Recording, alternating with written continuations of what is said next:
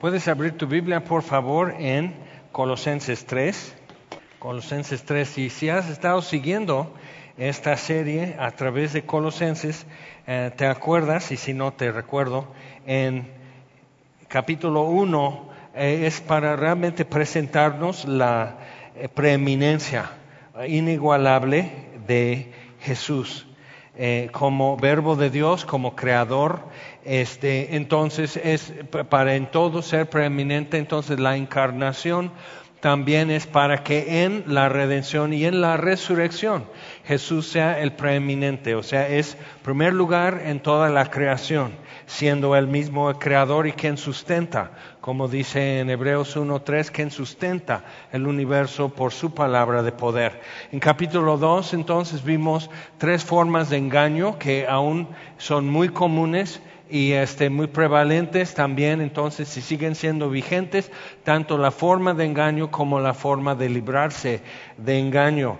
Y algo clave en eso está en versículo 13, eh, Colosenses 2.13, dice, y a vosotros, estando muertos en delitos y pecados, en pecados en la incircuncisión de vuestra carne. Aquí enfatiza lo ritual y legal que en Efesios simplemente lo comenta de paso pero, pero amplía sobre otras cosas. Es muy bueno leer capítulo 2 de Efesios cuando lees capítulo 2 de Colosenses y, te da algo con mucho más fondo y textura. Entonces dice, en la incircuncisión de vuestra carne, este, pero es no cuerpo, sino carne, o sea, es una cuestión espiritual, no física, os dio vida, vida juntamente con Él, perdonándoos todos los pecados. Entonces piensa, todos quiere decir todos, que quiere decir pasados, presentes y futuros.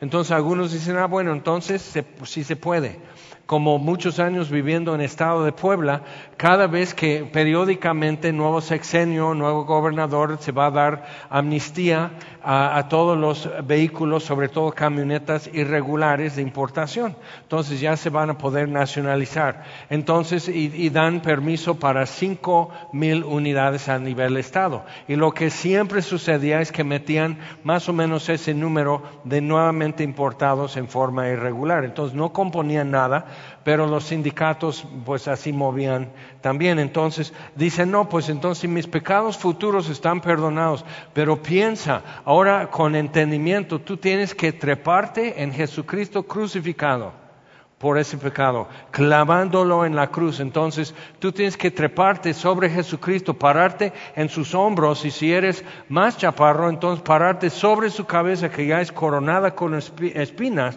Tú tienes que pararte ahí para ahora sí echar mano de esa cosa que te da angurria, dijeron los viejitos, es de lo que se te antoja. Entonces eh, igual es como nos hace pensar y dices, lo quiero tanto o sea, me es tan necesario. Entonces empezamos a abrir más perspectiva desde la crucifixión y desde, eh, desde ahí eh, poder ver y medir y pesar cosas mejor. Entonces dice, os dio vida juntamente con Él, perdonándonos todos los pecados, anulando el acta de los decretos que había contra nosotros. O sea, no solo perdonó los pecados, que es una cuestión moral, pero anuló el acta ok, entonces queda jurídicamente también limpio. Entonces no hay expediente, no hay ni chismes, no hay rumor, o sea, simplemente ya el, caso está cerrado.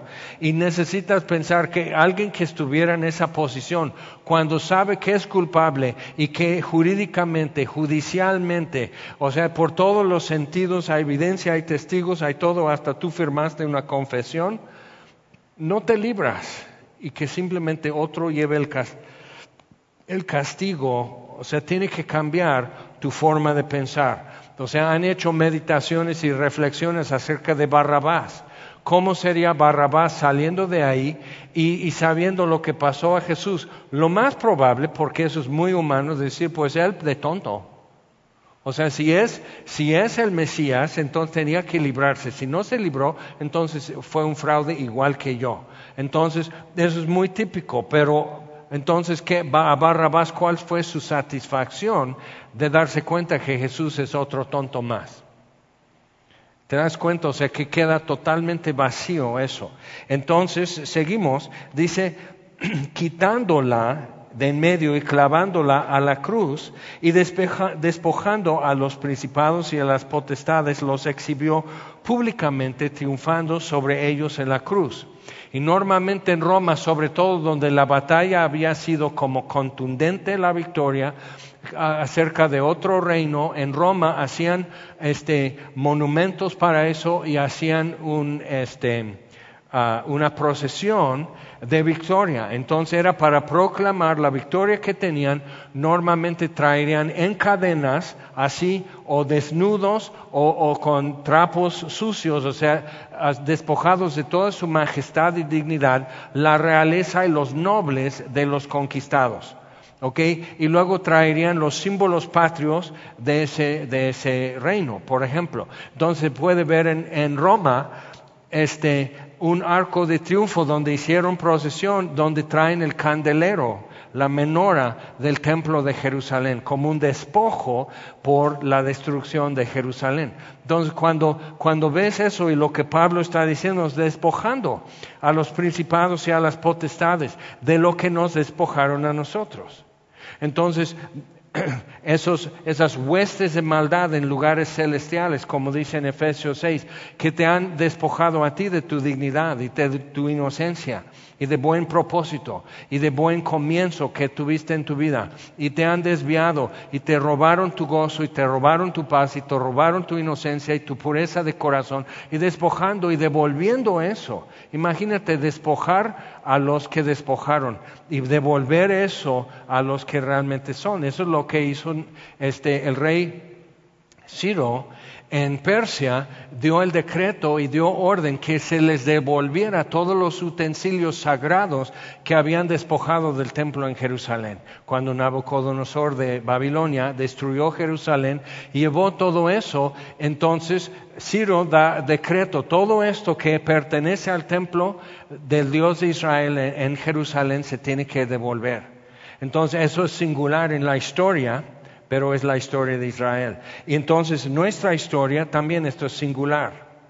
Entonces que Dios te devuelva tu inocencia, que Dios te devuelva tu dignidad, tu, tu tranquilidad, tu esperanza de futuro y todo eso. Entonces despojándolos y los exhibió públicamente, triunfando sobre ellos en la cruz, que es una paradoja porque Roma triunfaba y luego pasaban arados con sal y araban, pasaban los arados en los campos sembrando sal en el campo para que fuera infértil durante muchos años. O sea, nadie va a vivir aquí. Quemaron todo, sembraban sal en todo, entonces nadie va a poder vivir aquí. Esto queda una desolación como advertencia. Entonces, ¿cómo podría ser que ahora dice, entonces, triunfando sobre ellos en la cruz, Roma solo triunfaba con un puño de hierro, así aplastando y destruyendo. Y Jesús triunfa en la cruz, o sea, en lo más débil, en el momento de más, vulnerable, más expuesto, más necesitado de una mano de ayuda, es cuando triunfó Él en la cruz. Entonces, dice por tanto, nadie os juzgue. Entonces sigue con las formas de engaño y todo, pero es muy importante ver eso, el antes y el después. Estando muertos, nos dio vida juntamente con Cristo y nos levantó juntamente con Él. Eso igual, en Efesios 2 es paralelo, te lo recomiendo mucho. Entonces llegamos a capítulo 3. Entonces, ¿qué? ¿Qué hacer con esto que ha sucedido? Y dice versículo 1, si pues habéis resucitado con Cristo, buscad las cosas de arriba, donde está Cristo sentado a la diestra de Dios. Poner, poner tu mira, buscar es no, no andar buscando así, sino es poner tu mira en eso. Y no es una cosa que algunos dicen, sí, yo, lo, yo solo pienso en lo espiritual, como que eso es inútil aquí. Eso sería como alguien que anda con su celular y no se fija que hay un hoyo en la banqueta y pisa y tropieza y todo eso. No es andar sin fijarse, es poner eso porque es poner tu afecto en eso. Nunca puedes dejar de mirar. Entonces es como, por ejemplo, mi perrito me puede estar mirando, le estoy hablando, estoy jugando con él y escucha en la cocina que se está abriendo una envoltura y de repente algo, cautivó su atención. ¿Por qué? Porque cautivó su afecto.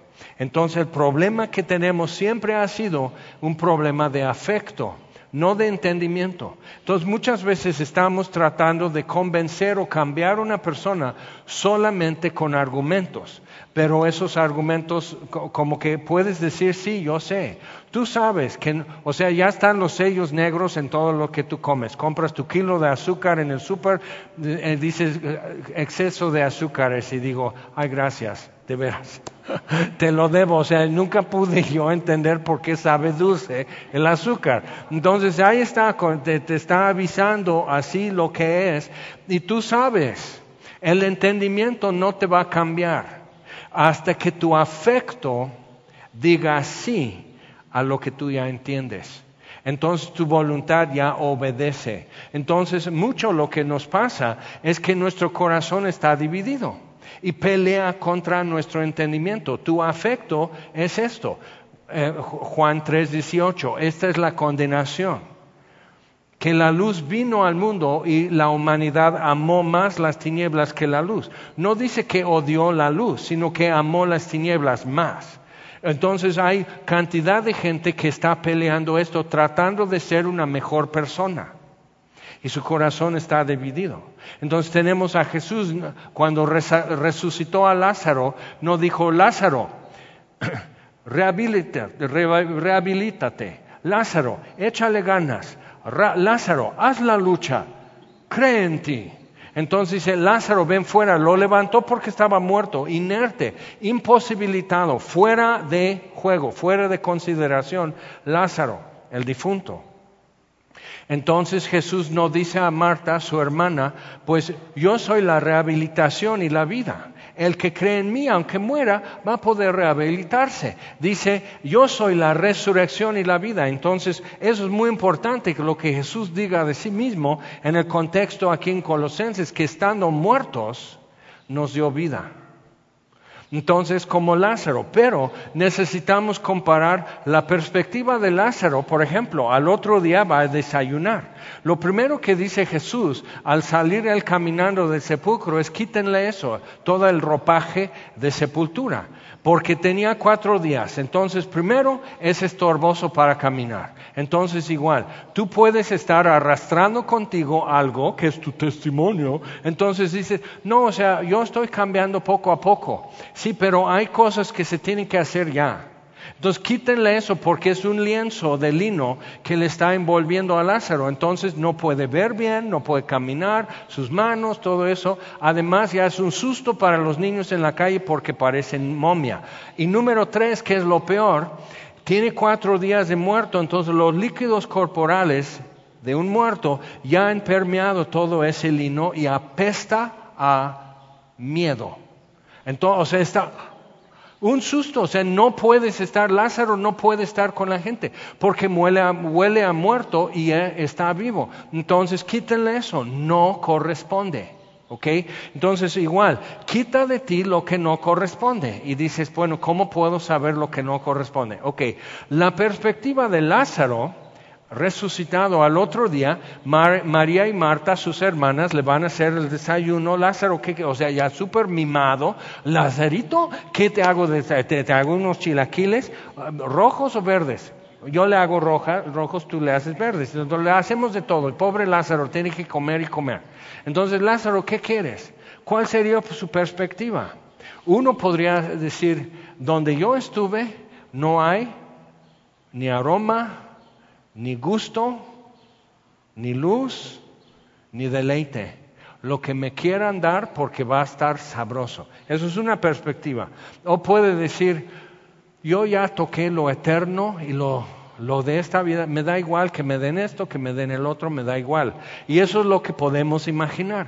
Pero podemos tomar otra perspectiva todavía y tenemos que comparar con eso y decir, a ver, ¿dónde me estoy ubicando en esto? No de Lázaro, sino del apóstol Juan el apóstol Pablo. Entonces dice, si pues habéis resucitado con Cristo, o sea, todo capítulo 2 para explicar esta situación, buscad las cosas de arriba donde está Cristo sentado a la diestra de Dios, toda autoridad y toda potestad. Poner la mira en las cosas de arriba, otra vez tu afecto, no en las de la tierra. ¿Por qué? Dice, porque habéis muerto y vuestra vida está escondida con Cristo en Dios. Entonces hay un cambio de perspectiva porque hay un cambio de ubicación. Ya no estoy en un sepulcro como Lázaro, pero Lázaro volvió a su casa. Entonces está diciendo, si yo estoy escondido con Cristo en Dios, que está a la diestra del Padre en el cielo, entonces tengo que cambiar mi perspectiva a esa perspectiva, la de Cristo. Entonces, ¿qué es? muchas veces hace años existían como que pulseras, gorras, playeras, pero más pulseras. ¿Qué haría Jesús? Como que te ayudaba a no regarla tanto pensando, ¿qué haría Jesús? El problema, siempre te topas con el problema que tú, tú encuentras muchas situaciones que nunca tuvo que enfrentar Jesús. ¿Ok?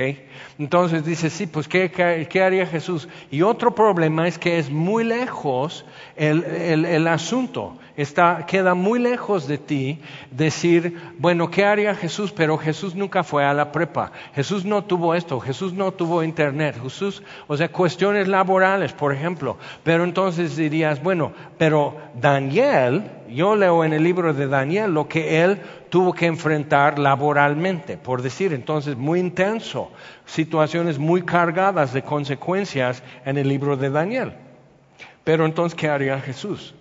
No, pues Jesús los reprende. Jesús calma al mar. Jesús abre los ojos del ciego. Dice, sí, sí, pero yo simplemente soy un chavo o soy un, profesionista o trabajo en una oficina o soy cajero o algo así. Entonces, o sea, que preguntarme qué haría Jesús como que no me lo aclara mucho. Otra pregunta que es mejor, ¿qué está haciendo Jesús? Otra vez, reubícate que mi vida está escondida con Cristo en Dios. Entonces mi perspectiva es a la diestra del Padre, ¿qué está haciendo Jesús? Pero para eso tienes que estar caminando con Él y no nada más ir a consultar como un recetario de ¿cuánto? ¿Cuánto azúcar? ¿Cuánto aceite le echo al pastel? O sea, ¿cuánto? No sé, como para armar algo tú, pero ¿cuánto? O sea, no es ir a consultar, sino caminar con Él. Entonces, primera de Juan habla de eso, que el que dice que lo conoce debe andar como él anduvo. Entonces Dios es luz y en Él no hay ninguna tinieblas. Otra vez, amaron más las tinieblas que la luz.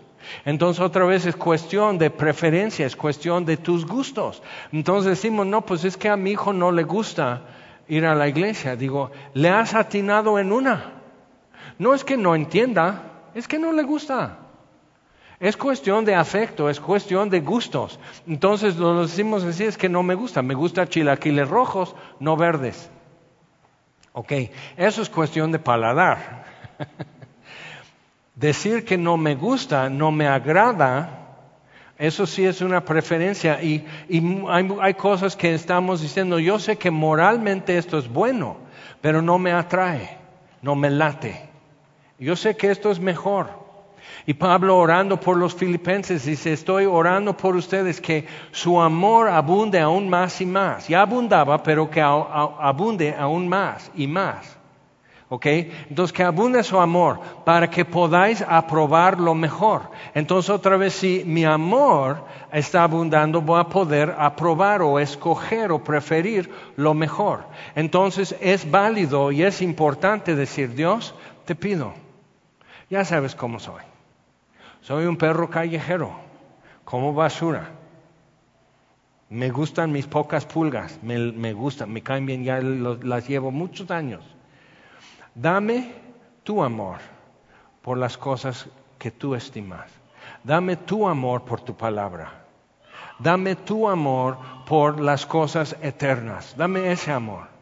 Porque yo, o sea, yo, si me dejas como yo voy, así voy a seguir yo. Mediocre, corazón dividido, siempre tronado, siempre regándola, siempre avergonzado, siempre así, así. Entonces, y Dios no quiere que tu corazón siga dividido. Y, tú puedes seguir muchos años más queriendo convencerle a Dios que Él adopte tu gusto, que Él prefiera lo que tú prefieres, que Dios escoja lo que tú ya escogiste. Y Dios simplemente va a decir, Nel, No, él, o sea, tiene mucha ventaja de historia y te entiende mejor a ti que tú te entiendes. Entonces, si Él no escoge, si Él no prefiere para ti, entonces no lo prefieras. Y dices, ahí está lo difícil, pero no es complicado.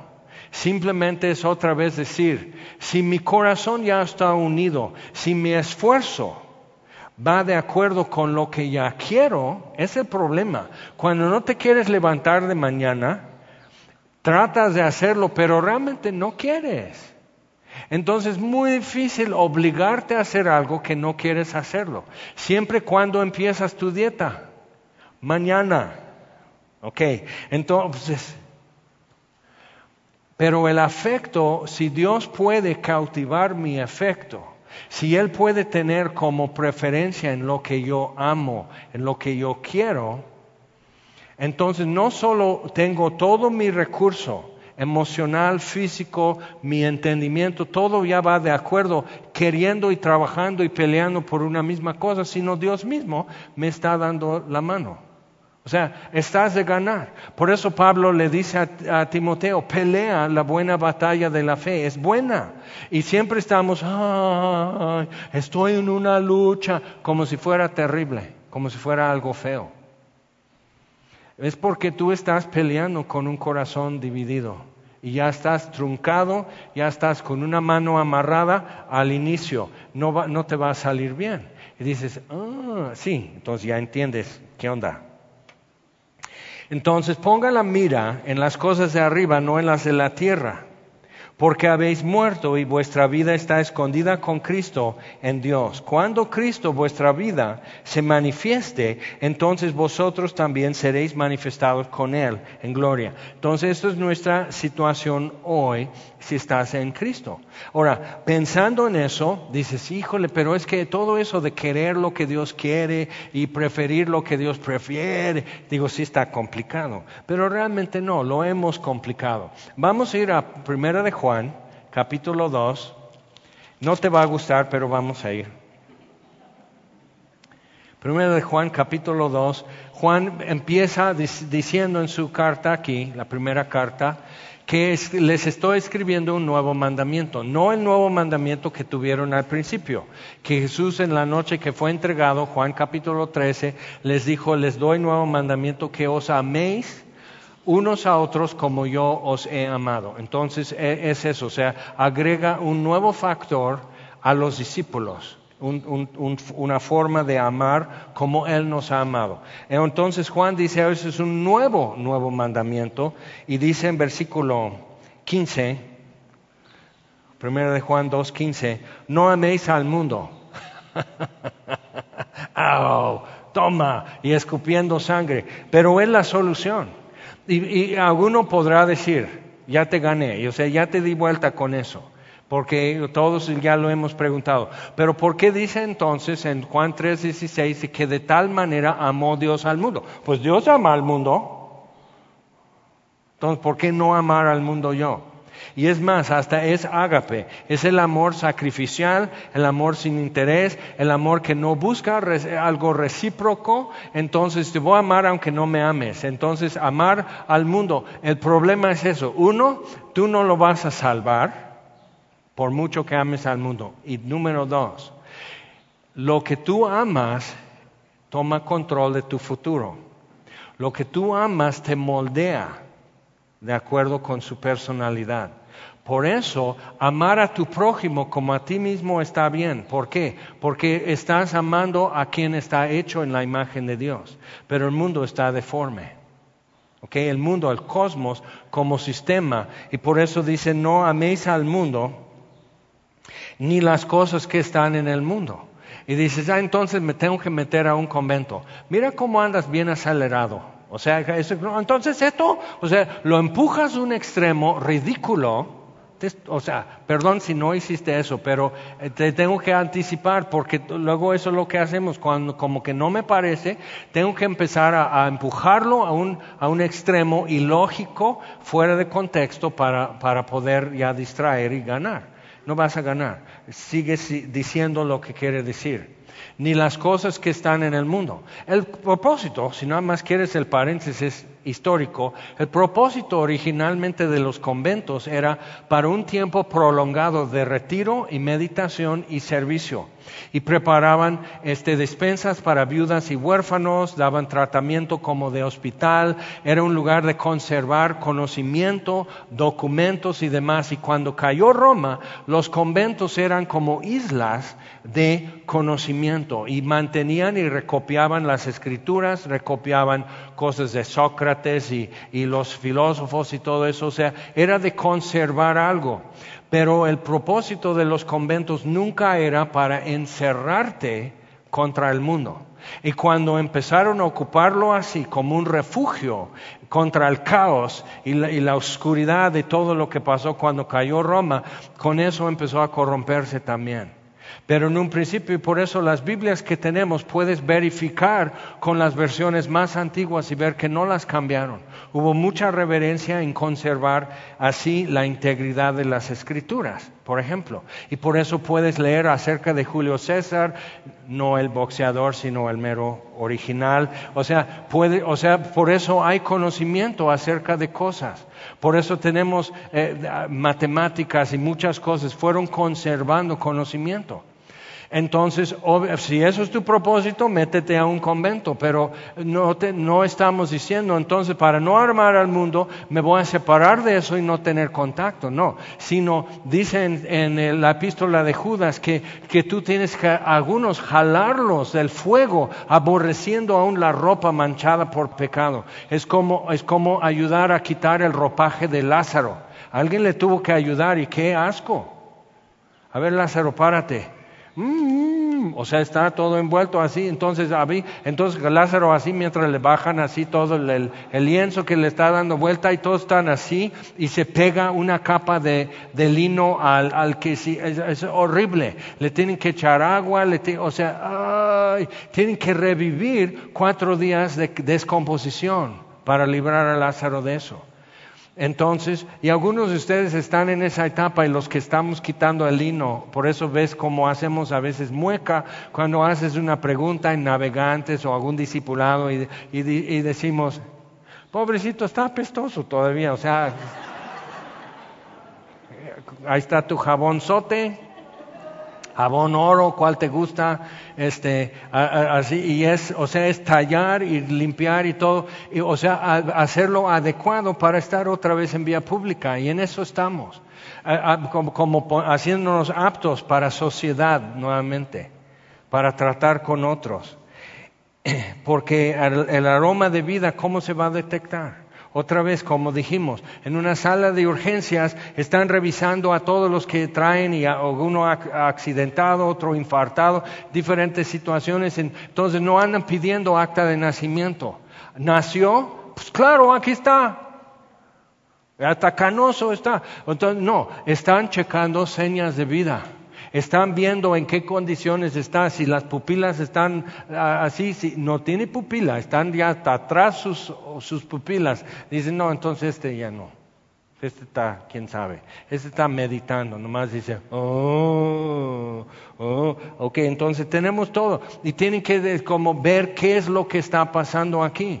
Entonces, señas de vida cómo va tu pulso, cómo va tu respiración, todo eso. Y entonces, si habéis resucitado, ¿ok?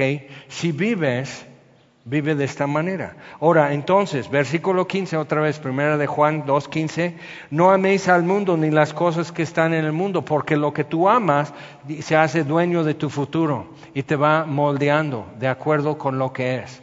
Por eso el gran mandamiento, amarás al Señor tu Dios con todo tu corazón, tu afecto primero, toda tu mente, tu entendimiento, toda tu alma, tus sentidos, tu personalidad y todas tus fuerzas, involucrando también tu cuerpo. Eso es el gran mandamiento. Y el segundo es parecido, agrega Jesús. Amarás a tu prójimo como a ti mismo. Entonces es una cosa decir voy a amar al mundo, voy a tener en alta estima, porque lo que va a pasar es que eso porque es tu afecto, va a hacerse dueño de tu futuro y te va a moldear a su personalidad. Pero si amas a Dios sobre todas las cosas, te va a moldear eso y Él se hace dueño de tu futuro y tomas la forma de lo que tú más amas. Entonces, pero nos dice por qué no es bueno que el mundo nos dé su forma. Dice, si alguno ama al mundo, el amor del Padre no está en él. Porque todo lo que hay en el mundo, los deseos de la carne, los deseos de los ojos y la vanagloria de la vida no proviene del Padre, sino del mundo. Y dice, y el mundo pasa y sus deseos. Entonces estás clavándote, estás regalando un futuro y un futuro tú, o sea, tu futura personalidad y gustos y hábitos y demás. Tú estás regalando eso, algo que ya está pasando, entonces no vas a estar. O sea, ¿cuántos de ustedes en adolescencia estabas con todo el alma esperando, esperando, esperando por fin tener tu pantalón acampanado? Y justo en eso se hicieron obsoletos. ¿Cuántas veces, o sea, si alguien alguna vez te dijo, oye, como que el estilo retro no te queda, si no te queda el pantalón retro, no te quedan los zapatos retros, no te queda la greña retro, o sea, no te queda el estilo retro. Entonces, o sea, ¿por qué clavarte en eso? ¿Por qué estar, o sea, obligándote que eso ya va a ser mi lenguaje, por decirlo así? Eso, eso es lo que soy yo. Entonces el mundo pasa y sus deseos, pero el que hace la voluntad de Dios permanece para siempre. Otra vez, ¿dónde está mi afecto? ¿Qué es lo que más amo? Ahora, si te acuerdas, en el huerto de Edén, la serpiente le ofrece una opción a Eva, una sugerencia. Y Eva empieza a considerar la sugerencia y ve que el fruto es hermoso, el deseo de los ojos, y que es bueno para comer el deseo de la carne y que es codiciable, fíjate qué palabra, es codiciable para hacerle a uno sabio, vanagloria de la vida. Voy a ser sabio como Dios. Ah, entonces ser sabio ya cambió la definición. Si Dios es Dios, es eterno y infinito, entonces su sabiduría es la única sabiduría que sirve. Entonces voy a ser sabio como Dios, pero proponer alternativas. Eso es ridículo, es absurdo pero creyó la mentira y comió. Y no se hizo como Dios. Y aquí estamos. Y el mundo pasa y sus deseos, pero el que hace la voluntad de Dios permanece para siempre. Entonces los deseos de la carne, los deseos de los ojos, la vanagloria de la vida. Por eso en honor al arrastre que le dieron a la América, me puse colores. Vanagloria de la vida.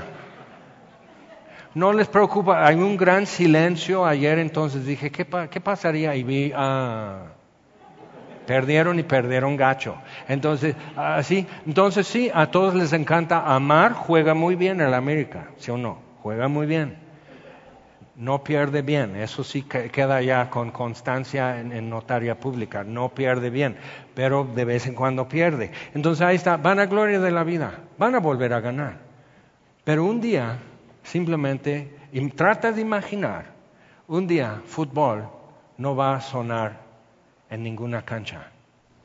Va a haber mejores ruidos, mejores corridas, mejor cosa que llena nuestros ojos. O sea, va a haber algo que totalmente excede toda esperanza y expectativa que tenemos. Es difícil imaginarlo hoy para muchos. Algo mejor que eso, sí. O sea, ¿qué podría ser? Le dices a un niño de cuatro años, ¿qué podría ser mejor que chocolate? Y, uno dice, pues el sexo. Y el niño va a decir, ¿qué? Es muy difícil que él entienda con el chocolate en la mano que hay algo que es un deleite mayor, etcétera, y todo eso. O sea, eh, pero aquí tengo esto. Entonces, cuando estamos con el mundo enfrente, es difícil eh, imaginar que puede haber algo que no tengo en la mano, que voy a tener que esperar que realmente eso, es un deleite. El chocolate simplemente es como un precursor, es como, es como una muestra a mi paladar de lo que podría ser deleite. Entonces, o sea, poner la mira en las cosas de arriba, volviendo a Colosenses. Entonces, ¿qué, qué hacemos? O sea, ¿cómo entendemos?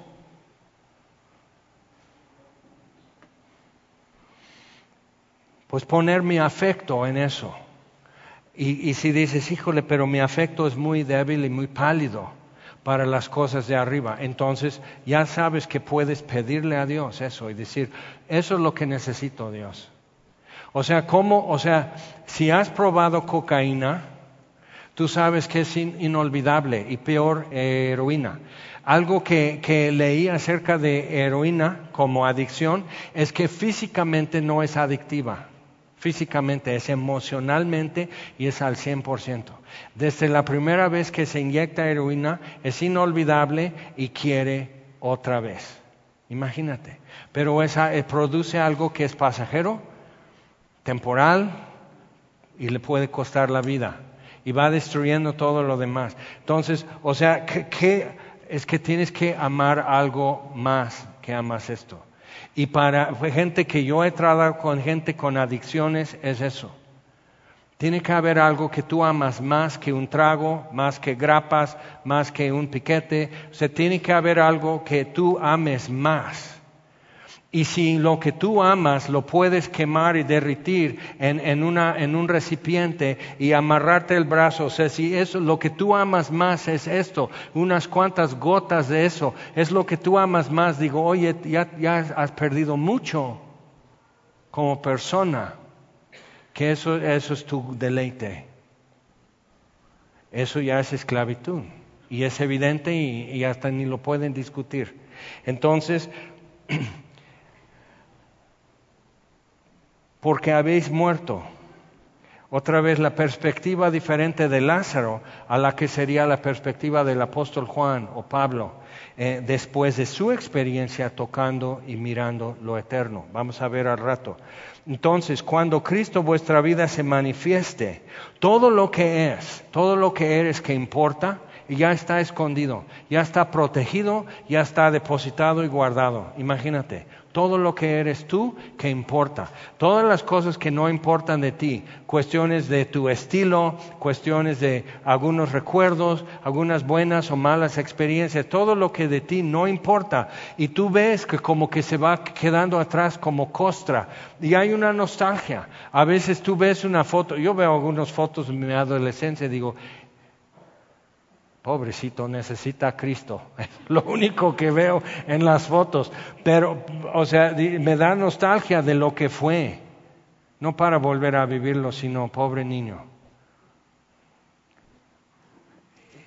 Y poder dar gracias, porque hoy no es así la cosa. Entonces, ve, dice, cuando Cristo vuestra vida se manifieste, entonces vosotros también seréis manifestados con Él en gloria.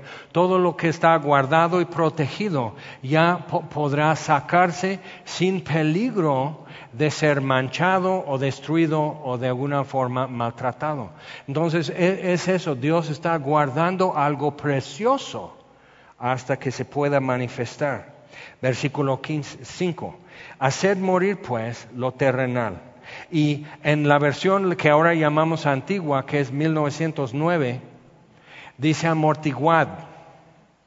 Pero cuando hicieron la revisión de 60, que es la que la mayoría estamos leyendo, ya, por la entrada de automóviles, entonces amortiguar tenía ya otro significado agregado, porque amortiguar ahora sí significa hacer que no se sienta tanto. Entonces tú vas con los baches en cualquier calle o boulevard de Cuernavaca, entonces traes un suru ya un modelo antiguo y todo así, y va así brincando en las calles y va de lado a lado y así le vas enderezando y todo, porque pues sus amortiguadores, pero ahora traes un modelo 2021, una camioneta de marca y todo eso y traes sus amortiguadores y no sientes nada. Los baches ahí están, vas sobre el mismo pavimento que el del suro, ¿ok? Pero no se siente. Ahí está, pero no se siente. Eso no es lo que está diciendo aquí. Cuando dice en versículo 5 amortiguad, en 1909 quería decir mátalo. Ahora en la versión 60, haced morir. Y lo dicen en vosotros porque es más así como que elegante decir, pero es mátalo, mátalo. O sea, una cucaracha en tu cocina nunca queda sola. Y en el bosque hacen bien y tienen su función ecológica en el bosque, en tu cocina no. Y ya lo sabes.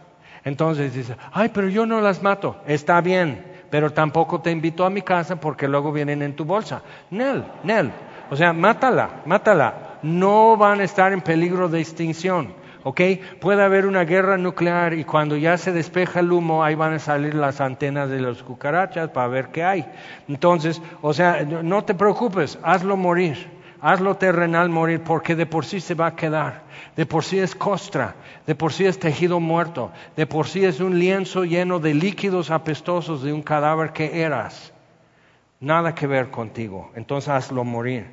hazlo terrenal morir y empieza desde lo obvio, como todos nosotros, fornicación, impureza, pasiones desordenadas, malos deseos y avaricia, que es idólatra y dices, idolatría, avaricia es idolatría, sí. Otra vez, lo que más amas te moldea y confirma y establece tu futuro.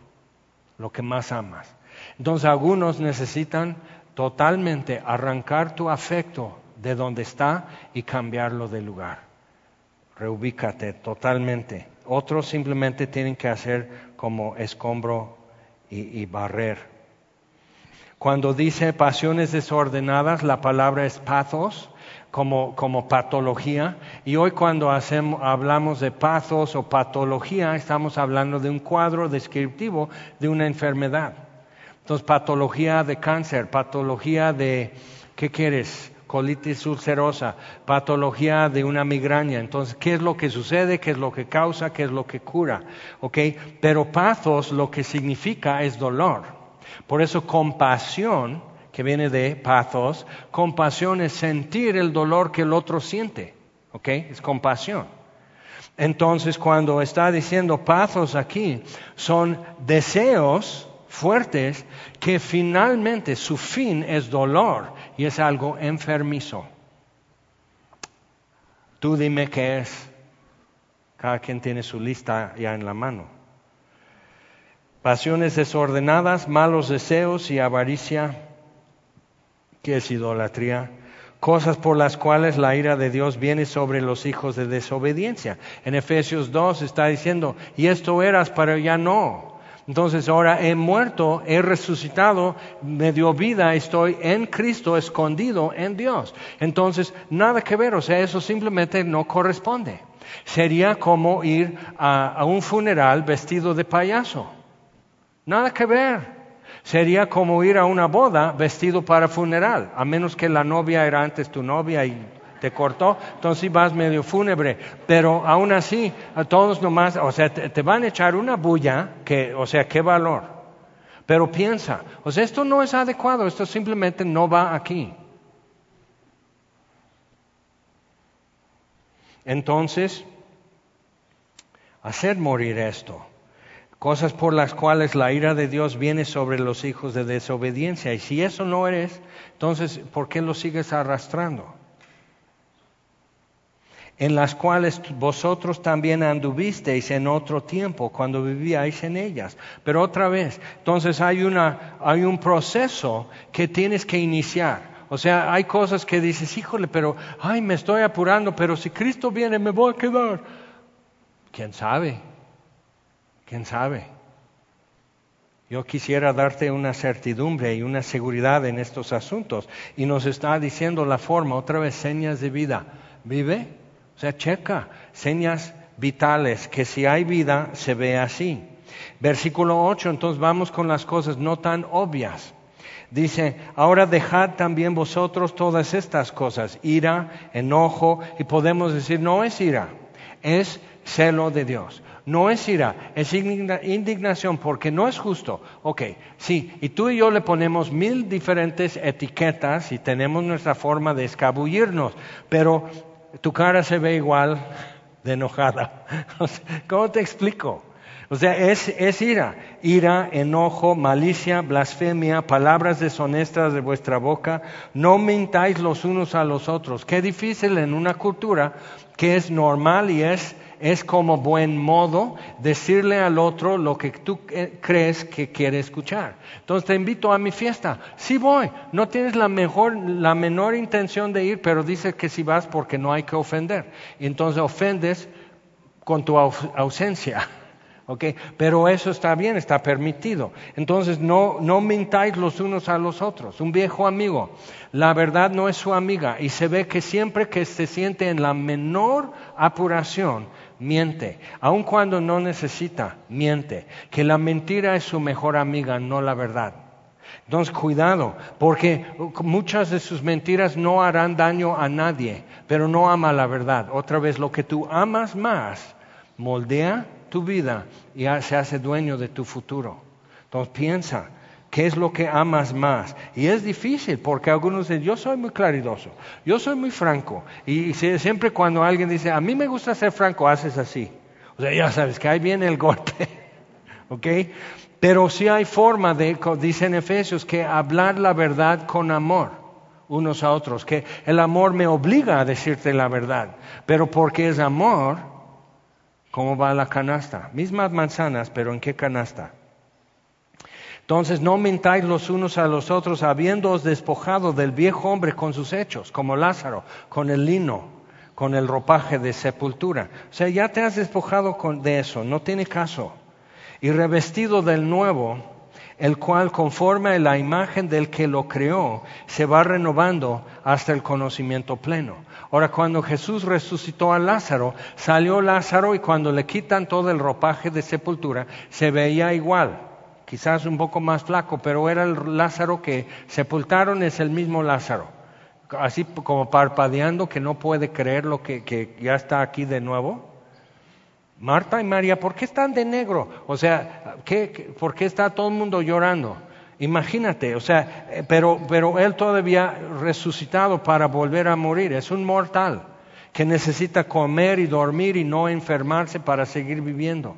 Entonces, revestido de nuevo, el cual conforma la imagen del que lo creó, se va renovando hasta el conocimiento pleno donde no hay griego ni judío, circuncisión ni incircuncisión, bárbaro ni escita, siervo ni libre, sino que Cristo es el todo y en todos. Entonces, cuando dice griego ni judío, o sea, son, por decir lo que sería en la iglesia, los dos campos o, las dos clases de persona, ¿ok? Los que son del pacto y los que no. Pero eso es una división artificial.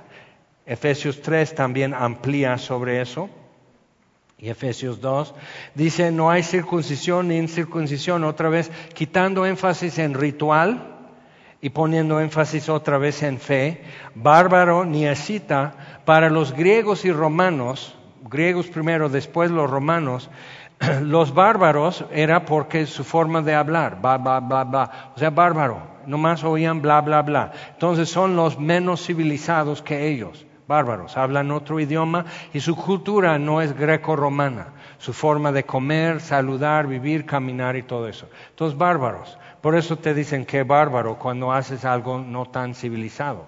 ¿okay?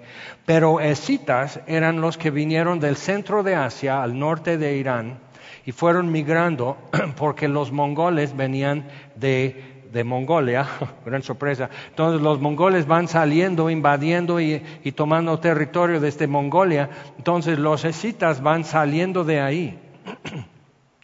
Migraron a las orillas, al oriente del, imperio romano, y Roma ya en decadencia y sin tanto poder militar por tanto territorio, dicen, habiten estas tierras, y, y los escitas pues ya, ya los habitamos pero eran como los vikingos que pelean sin ropa, sin armadura, y no más así, que la furia de los dioses desciende sobre mí. Y viene un semejante vikingo con barba roja y, su casco y cuernos y locos sus ojos desorbitados de loco y así, y cortado y así, y no le duele y no le da miedo, tú tiras tu arma y corres y te dejas tu arma para que no te estorbe, quieres correr rápido. Entonces, eso daba miedo y eran los escitas y los romanos así marchando en rango y fila y todo, y llegaban los escitas y decían, a ver, fórmense, tomen ficha, o sea, la pax romana. Entonces, no, escitas, locos, salvajes.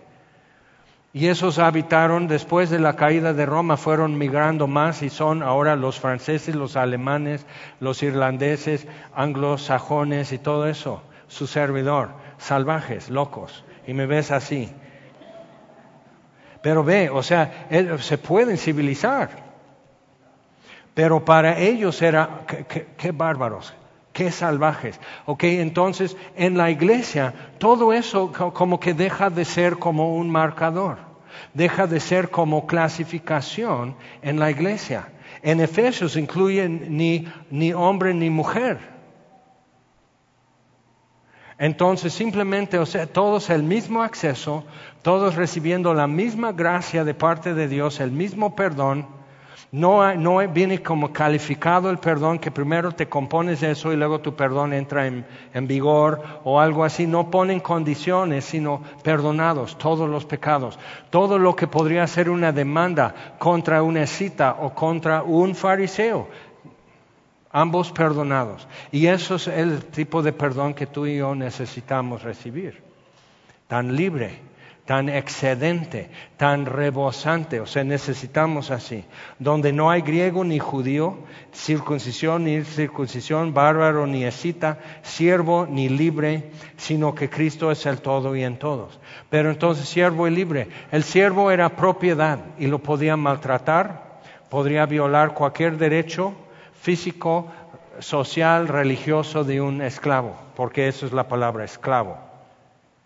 Entonces había esclavos que eran cristianos. Imagínate cómo el cristianismo empezó a trastornar la cultura greco-romana y de todo el Medio Oriente y de Persia y de África y todo eso, todas las zonas que practicaban y hasta hoy practican esclavitud. Entonces imagínate que este es igual que tú. Este es igual, este Dios escucha su oración igual que la tuya y ya no es tu propiedad, es tu hermano. Esto va a cambiar y va a trastornar una sociedad. Entonces, si nosotros empezamos a ser hombres y mujeres que realmente creemos esto, y empezamos a reubicarnos y empezamos a tener la perspectiva de estar a la diestra del Padre, escondidos en Cristo, ¿qué temes?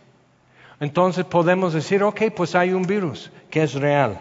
El virus te, enfermas bien gacho, pero el 99.8 sobrevive de los infectados.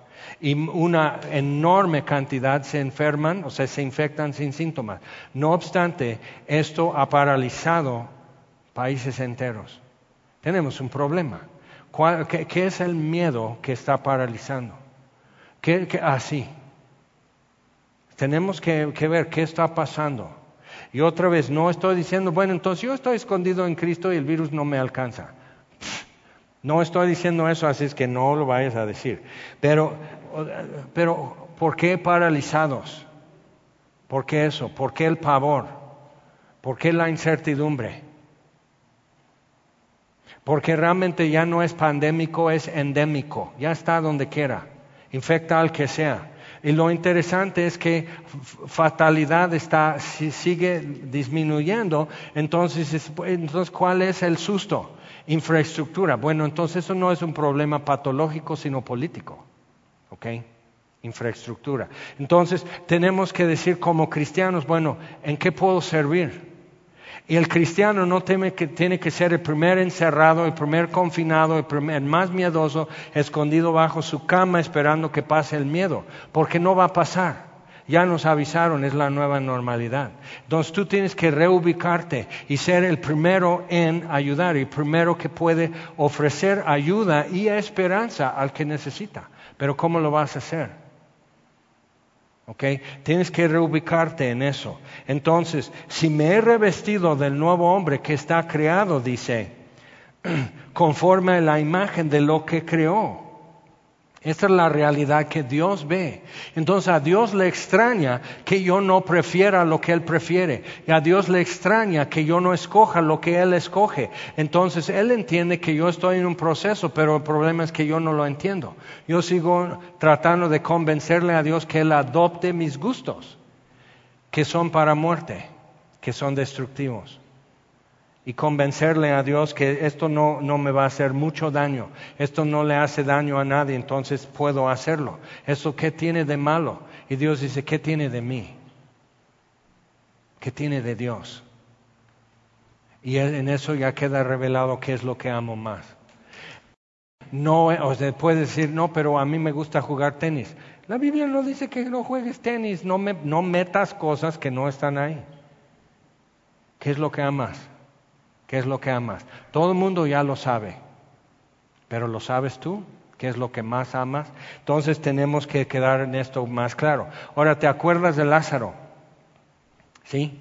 Ok, ¿cuál sería su perspectiva saliendo del, sepulcro? ¿De acuerdo? Ahora vamos a Apocalipsis, capítulo 21. Si te acuerdas, eh, Pablo escribe a los Corintios, dice que, eh, dice un hombre, pero es él, que fue arrebatado al tercer cielo, eh, segunda Corintios 12. Okay, que fue arrebatado al tercer cielo y oyó cosas que no les dado al hombre, eh, son inefables, o sea, no hay palabras para decir lo que él oyó. O sea, ¿cómo te explico? Como nosotros decimos, ¿cómo te explico? Pero ¿qué, ¿cómo va a cambiar su perspectiva de Pablo?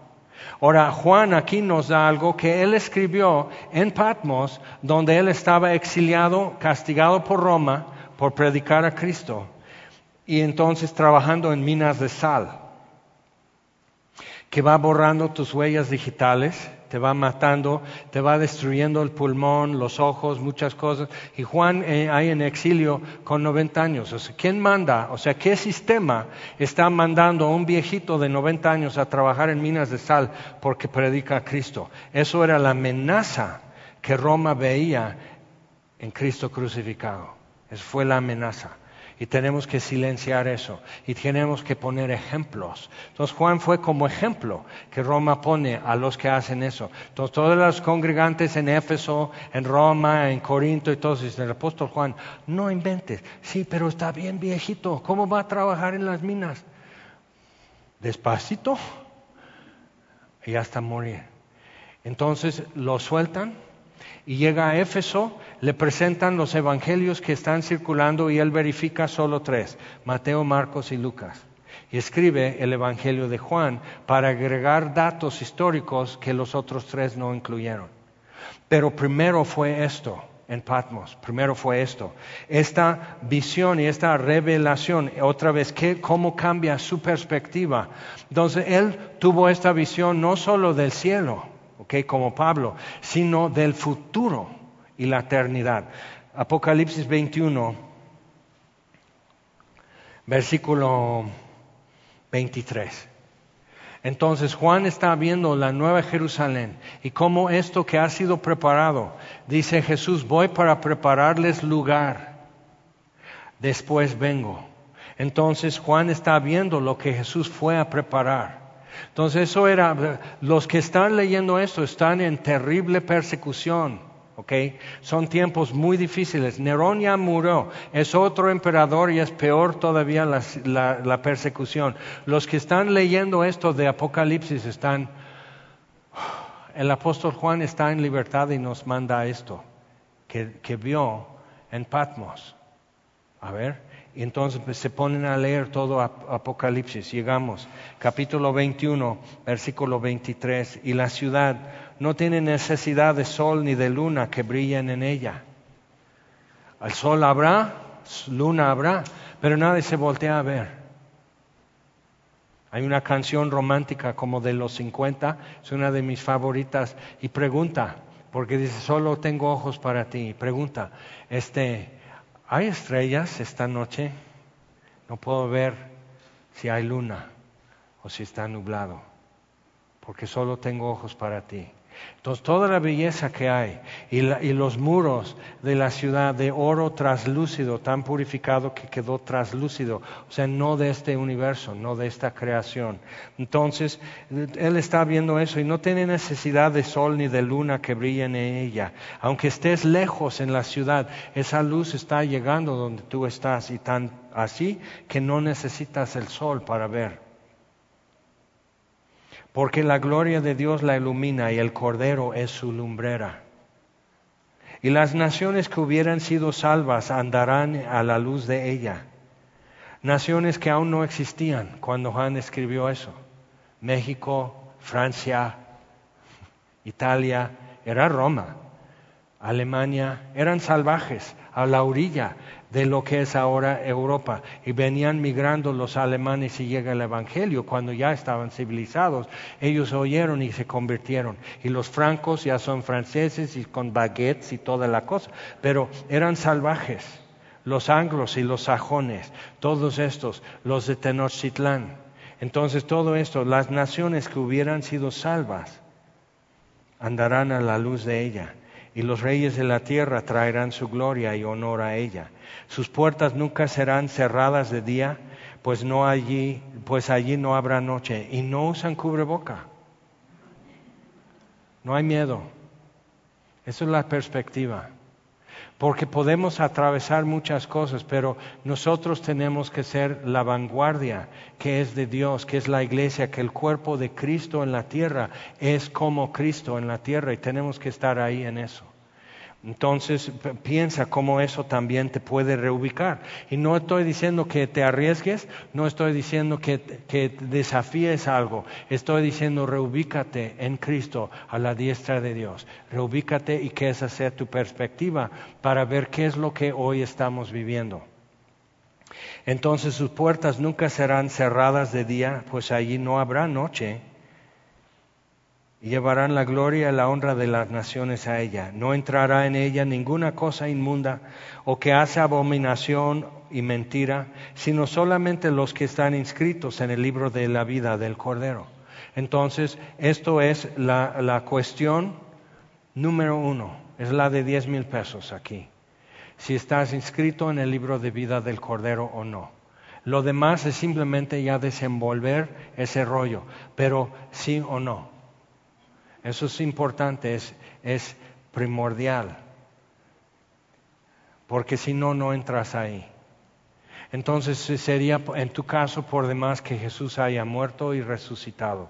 Sería por demás que todos hemos orado por ti. Sería por demás la paciencia de tanta gente alrededor de nosotros. Sería por demás toda la vez una mano extendida, otra vez una invitación, otra vez una oportunidad. Sería por demás.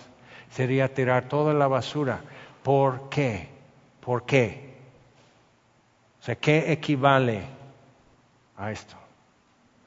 Entonces, después me mostró un río limpio de agua de vida, resplandeciente como cristal, que salía del trono de Dios y del Cordero. En medio de la calle de la ciudad, y a uno y otro lado del río, estaba el árbol de la vida. Entonces Edén fue nada más una prefigura de esta ciudad que había un solo árbol de vida. Ahora no hay un árbol de ciencia de bien y mal, ya no hay una tentación, ya no hay tropiezo, ya no hay uh, qué hacer, qué hacer, no sé cuál escoger, ya la incertidumbre ya no existirá, solo hoy. Y por eso conviene hoy resolver. Pero ahora vemos que es todo un prado, con un río en medio de un bulevar y así el árbol de vida y está al alcance de todos. Dice, produce doce frutos, dando cada mes su fruto, y las hojas del árbol eran para la sanidad de las naciones. ¿En qué mes Eva comió el fruto?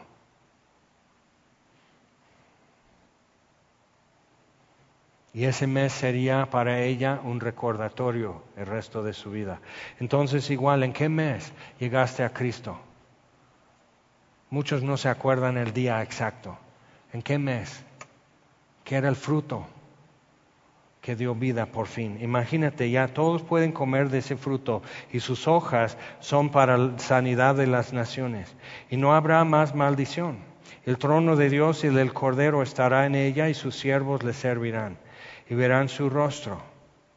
Y su nombre estará en sus frentes. Pero solo si mi nombre está en su libro. Eso es crucial.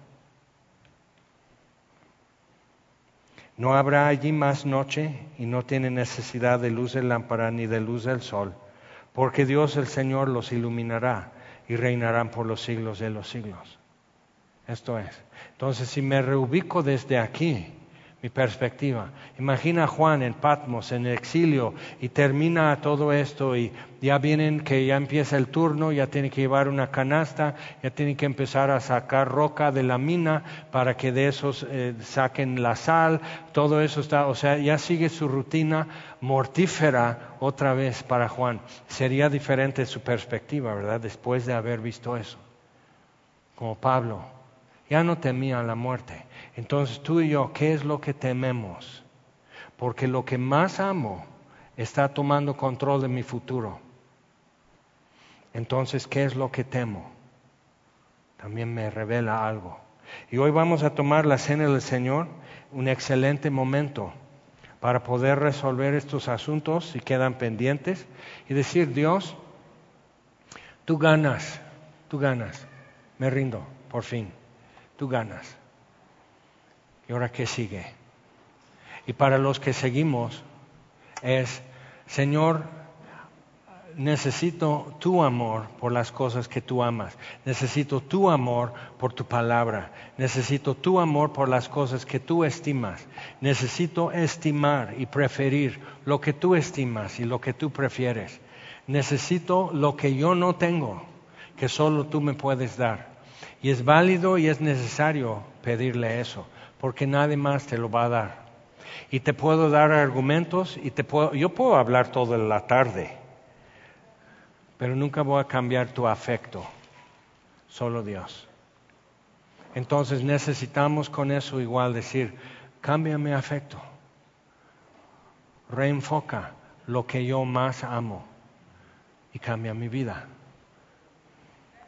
Y es el momento de tomar esto y decir, ok, en la noche que Jesús fue entregado, tomó pan y lo partió y lo dio a sus discípulos y dijo, coman de esto todos, es mi cuerpo.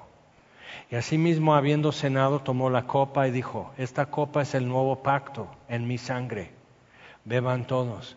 Y otra vez vuelvo a repetir, no sabían lo que estaban haciendo, no, no entendían ni siquiera lo que él estaba diciendo, después lo entendieron muy bien y nos lo transmitieron.